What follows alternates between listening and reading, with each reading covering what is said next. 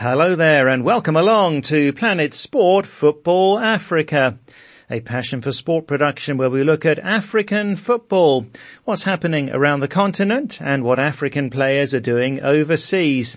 I'm Steve Vickers in Harare, Zimbabwe, joined by Ida Waringa in Nairobi, Kenya and by Stuart Weir in the UK.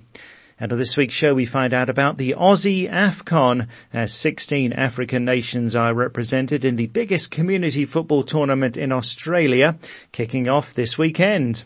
You know, in a new country, in a new place, we needed each other as Africans and promote that unity. But football, and also on the show, as Spanish La Liga club Real Betis launched their first academy in sub-Saharan Africa in Zimbabwe, we hear about the potential benefits. And Stuart looks at the problems at Manchester United. But first, it's an all-Egyptian CAF Champions League final, with Zamalek beating Raja Casablanca of Morocco 3-1 in the second leg for a 4-1 aggregate win in their semi-final. The rescheduled final on the 27th of this month sees Zamalek playing against their great Cairo rivals Al Ahly. And after this weekend's games, teams will be assembling for the third and fourth rounds of qualifying for the 2021 Africa Cup of Nations. Now we'll see how the picture will be in terms of travel with COVID-19 restrictions. We'll see if Europe-based players will be allowed to travel for the games. The window for the fixtures the 9th to the 17th of this month. Now, on last week's show, we spoke to Arsenal's former head of global scouting, Francis Cagigao. He told us how sophisticated the scouting system is with the top European clubs and that they study certain players for years. He explained how they tracked Pierre-Emerick Aubameyang for many seasons, and he also emphasized that Africa needs to invest more in scouting structures. Well, following up on this, as many young players in Africa dream of getting a chance to go to Europe, there's a possible route in Zimbabwe. As Spanish La Liga club Real Betis launched an academy here in Harare last weekend. It's their first in sub-Saharan Africa. Betis are the fifth biggest club in Spain. They'll be sending a technical director to oversee the project and they'll be using Zimbabwean coaches. Well, at the launch, I spoke to a couple of hopefuls. My name is Sizwe Mpofu, and um, I'm 16 years old. I think it's a it's, it's, a huge opportunity for the youth, and it's really exciting to see how much of a how much of an opportunity we've been given to express our talents in other countries. And I hope to maybe one day even play at the Benito Villamarin. My name is Charles Razunguzwa, and I'm 13 years old. So how I got to where I am right now is keeping up my consistency, like going to training every single Saturday. Um, my role model is Cristiano Ronaldo. His enthusiasm is just his general greatness really encouraged me to play football.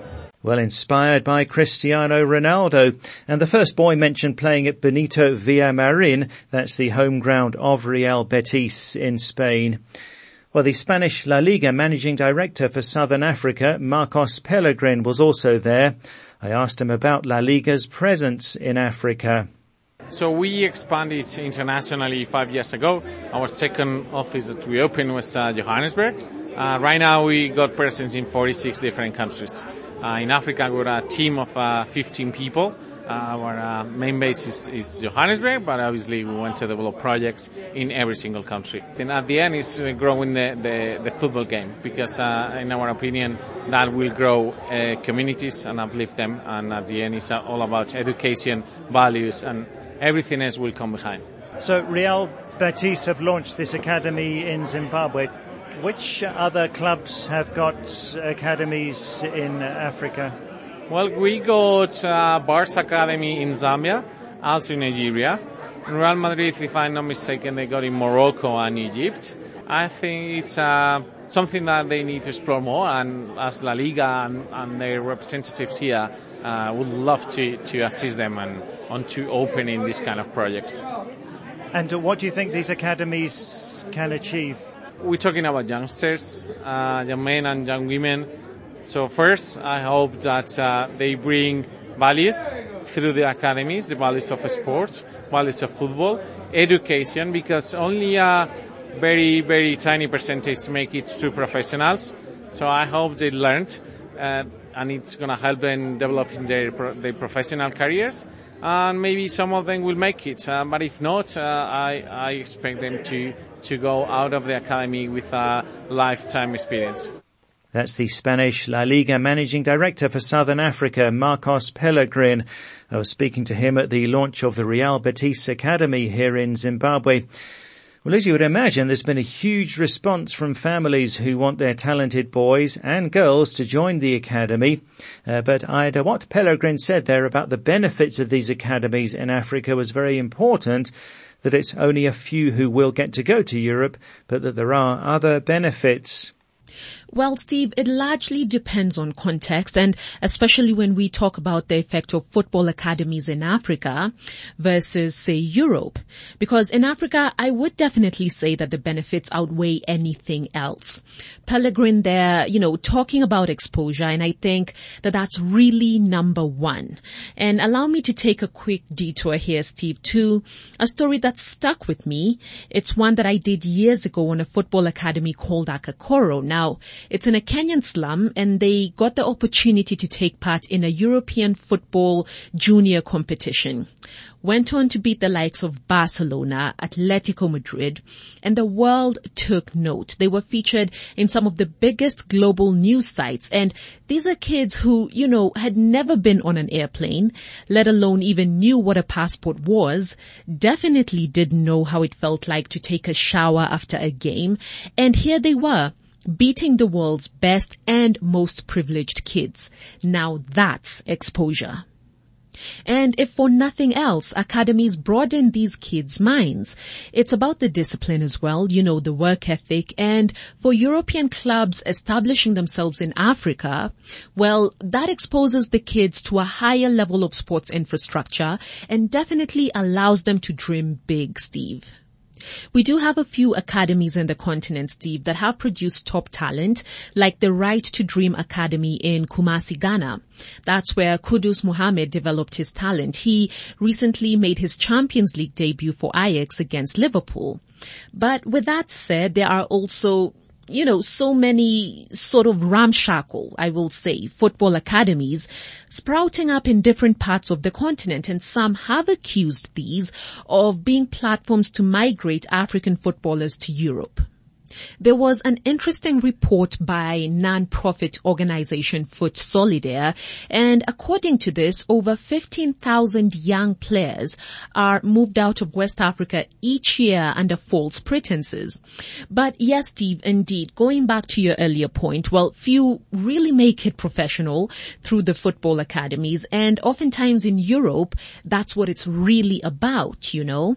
And the statistics are quite damning. I mean, of the boys who enter an academy at the age of nine, well, less than 1% of them make it pro. To put it into context, only 180 of the 1.5 million players, yes, 1.5 million, who are currently playing organized youth football in England, only 180 of them make it as Premier League professionals. Wow, and I guess that that's the football economics that uh, top clubs and other organisations can afford to run academies, uh, knowing that only a very few will make it, but that the value of a player in the English Premier League or another big league is uh, just so high. Well, an interesting story that contrasts with this one of what we might call the business of football, the industry of football. Uh, the game is also very much about fun and pride and flying your country's flag too. Now this weekend, Africans in Australia will kick off a six-week competition that's the biggest community football tournament in Australia, their version of the Africa Cup of Nations. This is in partnership with one of the biggest teams in Australia and Asia, the Western Sydney Wanderers. Now, my colleague Simba Chiminya spoke to Zimbabwe-born Bernard Muchemwa, who's the president of the Africa Cup of Nations Australia.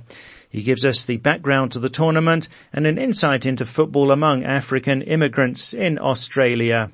You know, there was an explosion of Africans coming to Australia. Most of it, they were due to, I mean, problems back home, like from West Africa, Sierra Leone, Liberia, Congo. Then later on started having Zimbabweans and other Africans were here. So the pioneers wanted to create a platform where Africans can come together, uh, foster oneness, foster unity, cultural infusion, and networking. You know, in a new country, in a new place, we needed each other as Africans and promote that unity. But football, as you know, is Africa's number one sport, and football unites everyone. So we obviously use football to unite us. That's the, that's how the idea started about African unity.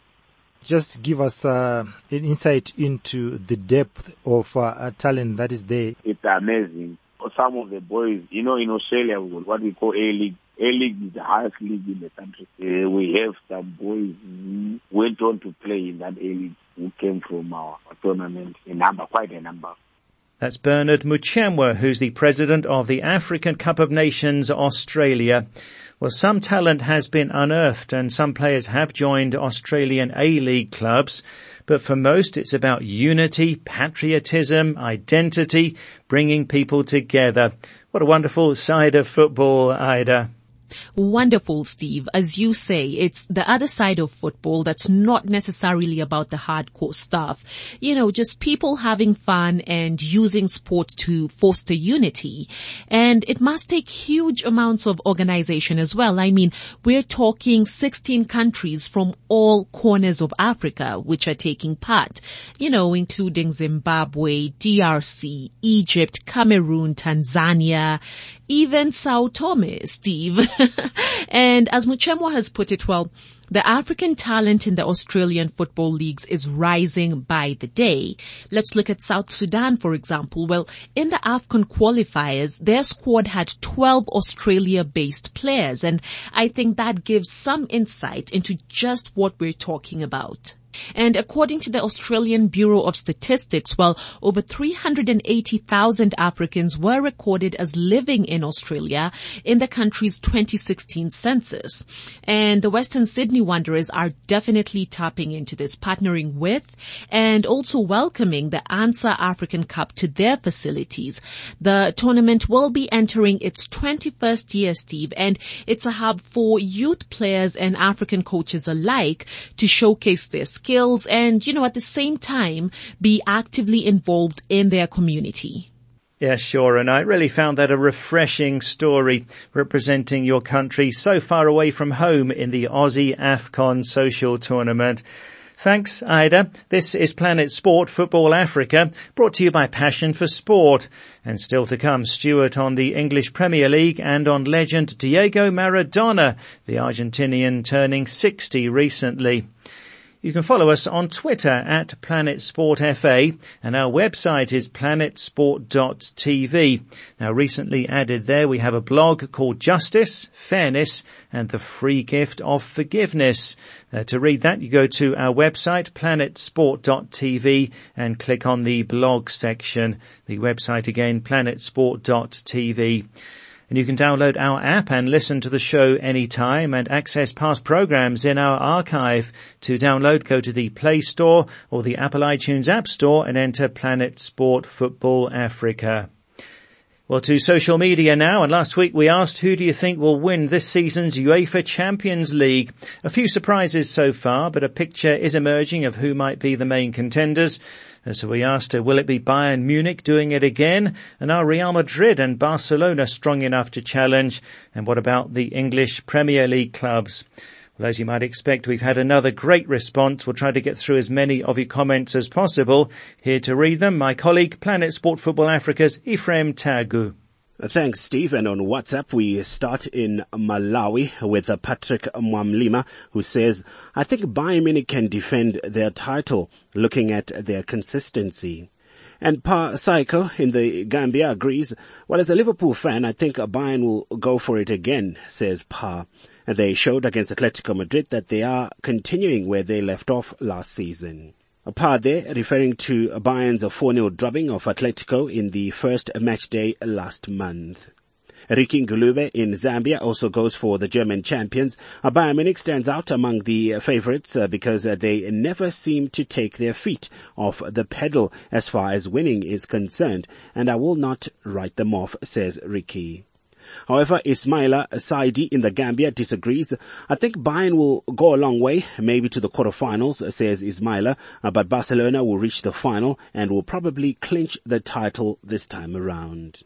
And Brahim Kabia in Morocco agrees, saying simply, it will be Barcelona.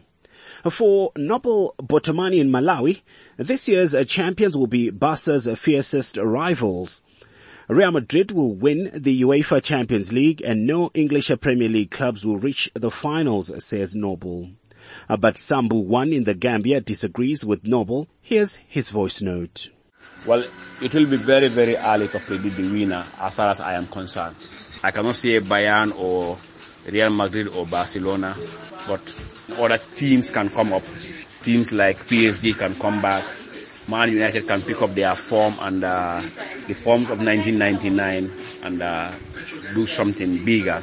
Uh, so uh, Sambu one there uh, saying he doesn't see Bayern retaining their title, no either of the two Spanish giants, Real Madrid or Barcelona, but instead he's going for PSG or Manchester United. And uh, Jesse Rando in Sierra Leone agrees Manchester United will win this year's uh, Champions League, says Jesse, because they have the players but it depends on uh, the team selection of the manager to build the confidence of the players. And Jesse has an ally in Sergio from the Gambia. Manchester United is my tip to win the Champions League if they continue with their form, says Sergio. Bayern Munich are strong enough to win it again, but Real Madrid and Barcelona are out of the running. I don't rule out the other English teams like Chelsea, Liverpool and Manchester City, but I see Manchester United as the champions. Mustafa Turai is in Malaysia. My bet is on Liverpool as I'm a Liverpool fan, says Mustafa. Uh, but being realistic, their chances are slim considering the recent injury crisis. However, they could prove to be stern contenders. But if not Liverpool, my bet is on Manchester United. I'd hate to see it happen, uh, but their campaign has started well to be crowned as champions of Europe. And Modu Saine, also in the Gambia, shares the same view. I'm rooting for Manchester United, says Modu. Uh, but Jimmy James Pirezi in Uganda thinks the title could go to the other side of Manchester. Manchester City could win it in my own perspective, says Jimmy. But then Bayern Munich could also retain the trophy. Uh, but some of our correspondents this week, like uh, Julanding Jaune in the Gambia, uh, there's only one answer. Uh, for me, it's uh, just too early to predict, says Julanding. However, I believe the favourites include the current champions Bayern Munich, Liverpool, Barcelona, Real Madrid, and the two Manchester clubs, and my mighty Blues, Chelsea. And in a similar vein, here's Lai Sise in the Gambia. It's uh, very difficult to say for now because the tournament is quite young, says Lai, uh, but I'm tipping one of the English Premier League clubs to scoop it this time around uh, because of the huge investments they have made during the summer transfer window. And finally, Ronald B. Yanate, also in the Gambia, agrees and points to another important factor. This year's Champions League will be full of surprises, says Ronald, uh, but I do think Manchester United have the chance to be champions once more. Uh, Bayern will find it difficult to retain their title, and Real Madrid and Barca are not on their top form. Nevertheless, who knows? It is the Champions League, which is the league of surprises. So then, Steve, a bit of a cross-section of views as we'd expect with many of our correspondents this week saying Bayern will retain their title and another large group who feel this could be the year for Manchester United. But then, I'm sure many of our listeners this week will agree with Lai, Julanding and Ronald that it's just too early to predict in a competition which is often full of surprises. Thanks, Ephraim. That's Ephraim Tagu there. And thanks to all who got in touch. And sorry if we didn't have time to read out your message. And uh, those comments came before Manchester United's defeat to Istanbul Basaksehir on Wednesday. And I'd say that Bayern continue to look very good with that 6-2 win away to RB Salzburg. Well, now let's go to the UK and join our European football expert Stuart Weir and talk English Premier League. And well, the table's looking a little bit closer to what we might expect. Liverpool now on top, Leicester second, Tottenham in third, uh, Chelsea sixth, Arsenal back in ninth, Manchester City in an unfamiliar tenth place, Manchester United way down in fifteenth on seven points. Well, it's now getting really concerning for Manchester United fans, uh, even more so with that defeat to Istanbul Basaksehir in the Champions League. But before that, Stuart, uh, what about Tottenham? They're looking pretty good right now under Jose Mourinho. Yes, Tottenham have moved into third place in the league table, undefeated in their last five games. But it's not quite as straightforward as that. Last week in the Europa League, Tottenham lost away to Antwerp in Belgium, Jose Mourinho made three substitutions at half time and said that his team had been so bad in the first half that he was sorry he wasn't allowed to substitute all ten of them. Last weekend Tottenham beat Brighton 2-1, helped by a VAR decision that just seemed wrong. Harry Kane won a penalty when Adam Lallana of Brighton was deemed to have climbed on Kane's back, but many observers thought it was Kane who had committed the foul. So Tottenham proved a bit lucky in that one, but it was a landmark for Gareth Bale scoring his first goal for Tottenham for seven years. And incidentally, Jose Mourinho then used his midweek press conference to talk about the Kane incident. I think you might call it a rant, where he said that rather than talking about Harry Kane, people should be looking at the number of penalties Manchester United get, that Manchester City get, that Liverpool get, the amount of diving and simulation going on everywhere else except at Tottenham. Manchester United's defeat at home to Arsenal was their third league defeat in four home league games this season. Now, you can say that Arsenal's goal came from a penalty when Pogba made an unnecessary tackle, that United hit the post and might have had a penalty themselves. But the simple fact is that in the four home league games this season, United have scored two goals. The team looks lacking in creativity and Ole Gunnar Solskjaer seems reluctant to play their marquee signing, Donny van der Beek, who got 15 minutes on Sunday and who has played 80 minutes in six league games this season. A complete mystery to me why he's not playing more.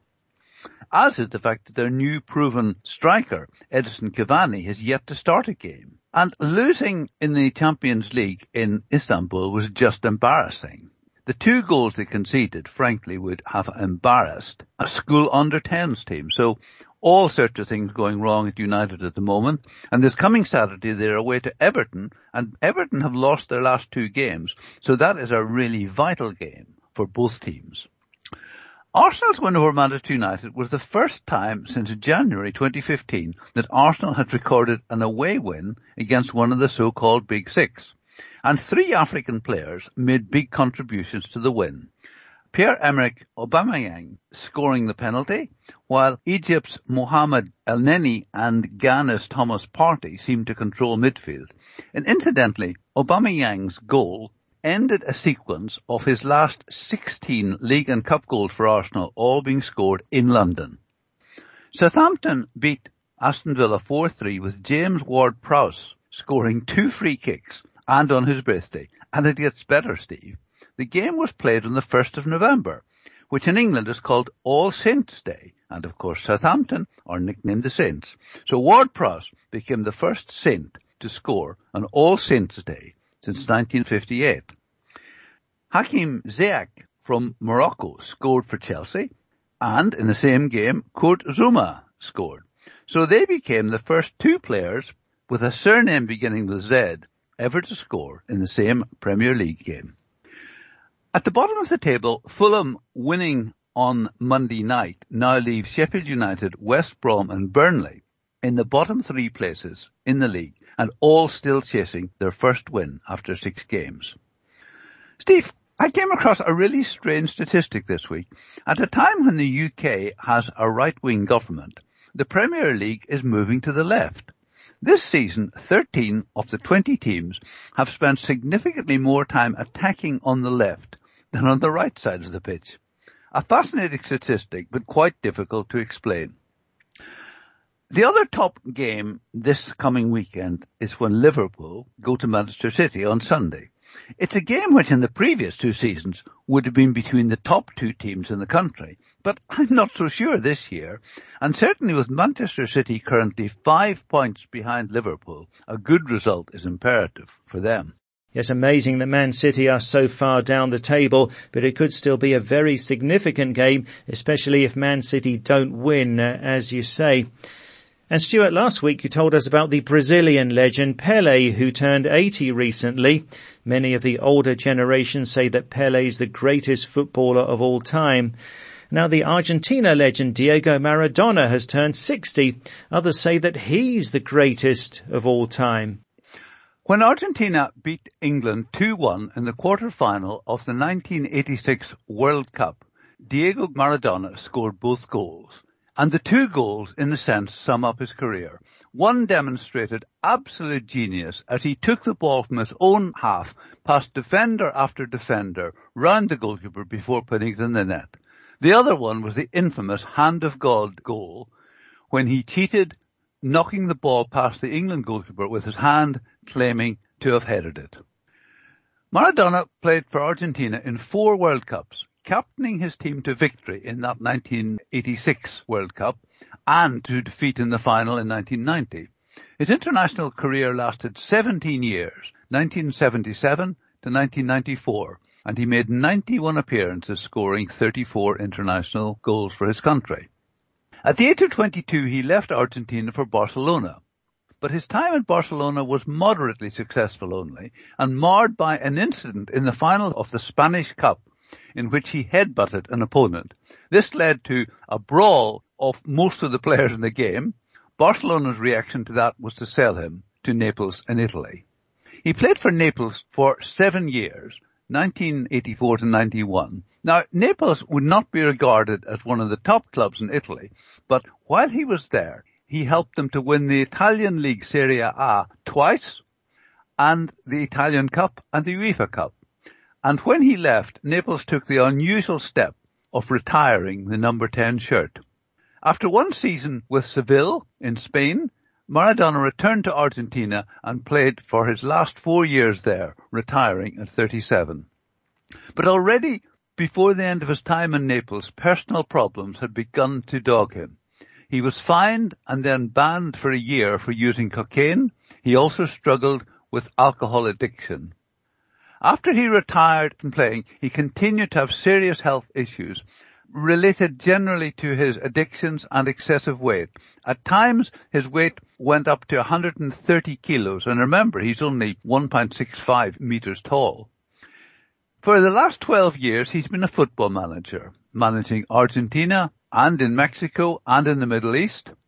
His two years as manager of his country included the 2010 World Cup where I saw Argentina beaten 4-0 by Germany in the quarter-final in Cape Town. And it was a disappointing time for him really in charge of that team. While Pele is remembered as a great footballer, Maradona is remembered, yes, as a great footballer, but also for so many negative things. The hand of God goal, the drugs, the alcohol, the health issues are also very much part of the Maradona story. Pele is remembered for helping Brazil win three World Cups. Maradona took Argentina to two World Cup finals, but is also remembered for the other things as well. Last week he celebrated his 60th birthday, but sadly was admitted to hospital for brain surgery, from which we understand he is now recovering. Yes, let's hope he makes a full recovery. Diego Maradona, the Argentinian, uh, no doubt one of the greatest footballers of all time. Thanks, Stuart. Uh, that's it for the show for this week. But on social media, we're asking, are Spurs serious contenders in the Premier League? Liverpool going top and Tottenham now in third. Uh, Spurs last won the league in 1961, but with Gareth Bale now fit and with manager Jose Mourinho famous for doing well in his second season at clubs, would you say that Tottenham are serious contenders for the title this season? Or will they be fighting for a top four place rather than for the title itself? You can post a comment on our Facebook page, Planet Sport Football Africa, or send us a WhatsApp to plus four four seven nine double five two three two seven eight zero. That's plus four four seven nine double five two three two seven eight zero. Are Spurs serious contenders? Well, we'll be back next week. So from me, Steve Vickers and Ephraim Tagu in Harare, from Ida Waringa in Nairobi and Stuart Weir in the UK, thanks a lot for listening. And Planet Sport Football Africa is a passion for sport production.